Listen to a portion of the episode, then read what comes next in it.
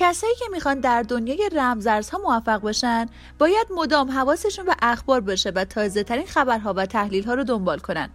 اما خب رادیو اکس کوینو و کلا صفحه اینستاگرامی اکس کوینو این کار رو برای شما راحت کرده و شما در اکثر مواقع فقط با دنبال کردن صفحه ما وبلاگمون و پادکستمون در جریان جدیدترین اخبار اتفاقات و تحلیل ها قرار می‌گیرید. امروز می‌خوایم ببینیم آیا رأی جدید دادگاه که میگن به نفع ریپل بوده و حتی باعث شد در این چند روز شاهد رشد قیمت توکن این شرکت باشیم می‌تونه تاثیر بلند مدتی بر قیمت XRP داشته باشه یا نه؟ پس برای دونستنش با ادامه این پادکست همراه باشید.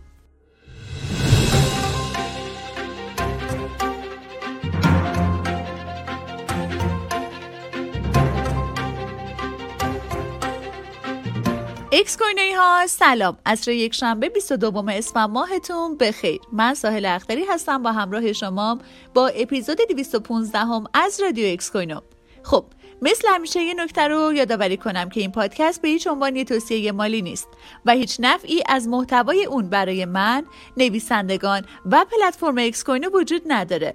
نفع ما در اینه که شما بتونید به همه اطلاعات مفید دسترسی داشته باشید و همین ما رو خوشحال می‌کنه. پس برای تصمیمات مالیتون وقت بذارید و مسئولیتش رو خودتون به عهده بگیرید. ریپل. خب بریم به سراغ اپیزود امروز. اول می‌خوام در مورد ریپل و قضیه دادگاهش با کمیسیون بورس و اوراق بهادار آمریکا یا همون SEC کمی براتون صحبت کنم. روز جمعه قاضی آنالیسا تورس اعتراض کمیسیون بورس و اوراق بهادار آمریکا یا همون SEC رو علیه دفاعیه شرکت ریپل رد کرد. و همین خبر موجب یه رشد ناگهانی در قیمت توکن XRP شد.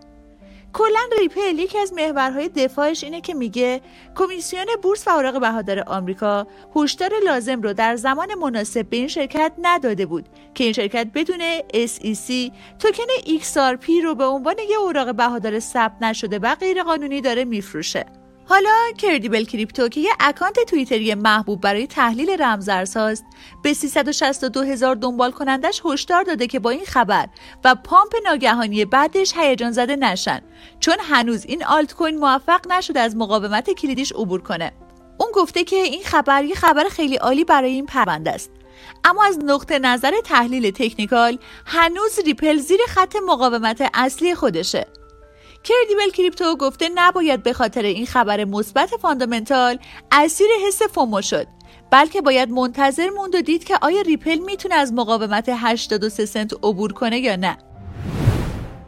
قبل از اینکه به سراغ بخش بعدی اپیزود امروزمون برم می‌خوام باز مثل دیروز بهتون یادآوری کنم که اولین چهارشنبه سوری متاورسی تاریخ سه شنبه عصر در ساختمان اکس کوینو در Decentraland برگزار میشه و کلی جایزه خوب همونجا داریم.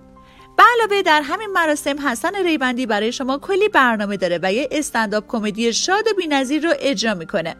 تازه یه کنسرت موسیقی با صدای امیر عباس گلاب هم داریم. جالبه بدونید هم حسن ریوندی و هم امیر عباس گلاب روز سهشنبه در استودیوی اکس کوینو هستن تا برنامه رو براتون به صورت زنده اجرا کنن. پس شما با شرکت در این مراسم ضمن اینکه از کنسرت امیر عباس گلاب و استنداپ کمدی ریوندی لذت می‌برید می‌تونید برنده جوایز بینظیر حضور در این مراسم هم بشید. و تازه افتخار این رو هم دارید که در اولین چهارشنبه سوری متاورسی تاریخ شرکت کنید. یعنی یه تیر و دو نشون. اینم بگم که این مراسم به جز هزینه های برگزاری هیچ نفعی برای اکس کوینو نداره. و ما این مراسم رو در راستای رسالت خودمون به عنوان یه شرکت دانش بنیان پیشرو که به فکر رشد فناوری های بلاکچینی در ایرانه داریم پیگیری می‌کنیم. منتظر حضور همتون هستیم. پس حتما سهشنبه عصر وقتتون رو برای حضور در مراسم ما خالی کنید. جک دورسی بریم به سراغ جک دورسی. حتما یادتون هست که این آقا کی بود و چی کار می‌خواست بکنه. بله جک دورسی هم بنیانگذار و مدیرعامل سابق توییتر داشت روی پروژه اسکوئر کار می‌کرد. اسکوئر اولش یه پلتفرم پرداخت با گوشی همراه بود که به کارت های اعتباری و دبیت وصل می‌شد. اولین نسخه اون هم در می سال 2010 منتشر شده بود. اما همین چند ماه پیش در اول دسامبر دورسی رسما اعلام کرد که اسم این پلتفرم رو به بلاک اینک تغییر میده. چرا؟ چون به بلاکچین علاقه منده و این پلتفرم قرار خدمات بیشتری که مرتبط با کریپتو و بلاکچین هست هم ارائه بده. حالا خبر تازه اینه که کیف پول بیت کوینی که در این پلتفرم هست از فناوری تشخیص هویت با اثر انگشت پشتیبانی خواهد کرد. در همین تابستون گذشته این پروژه اعلام کرده بود که قرار کیف پول کریپتوی خودش رو راه بندازه. حالا این پروژه یه سخت افزار و اپلیکیشن خاص خودش رو داره که به کاربر اجازه میده تا هر جور که راحت امنیت این والت رو بیشتر کنه. کمیسیون بورس و اوراق بهادار آمریکا. اما خبر بعدی اینه که کمیسیون بورس و اوراق بهادار آمریکا دو درخواست برای راه اندازی صندوق های قابل معامله در بورس مبتنی بر بیت کوین رو رد کرد. بنابر اسنادی که خود SEC منتشر کرده، این نهاد رگولاتور درخواست آرکا که در بورس نیویورک هست برای فهرست کردن و معامله سهم‌های ETF بیت کوینی گروه New York Digital Investment رو رد کرده. از طرف دیگه طبق یه مدرک دیگه SEC درخواست بورس CBOE درخواست بورس CBOE BZX رو هم برای trust بیت کوینی رو رد کرده.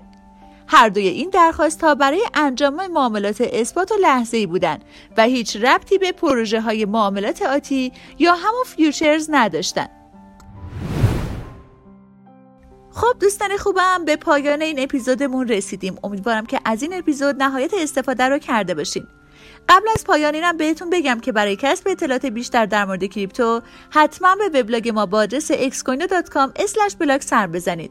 ما سعی می‌کنیم با تهیه بهترین مقالات و محتواهای آموزشی به شما این امکان را بدیم که بروز باشید و بهترین تصمیمات رو بگیرید. با رادیو اکس همراه بمونید.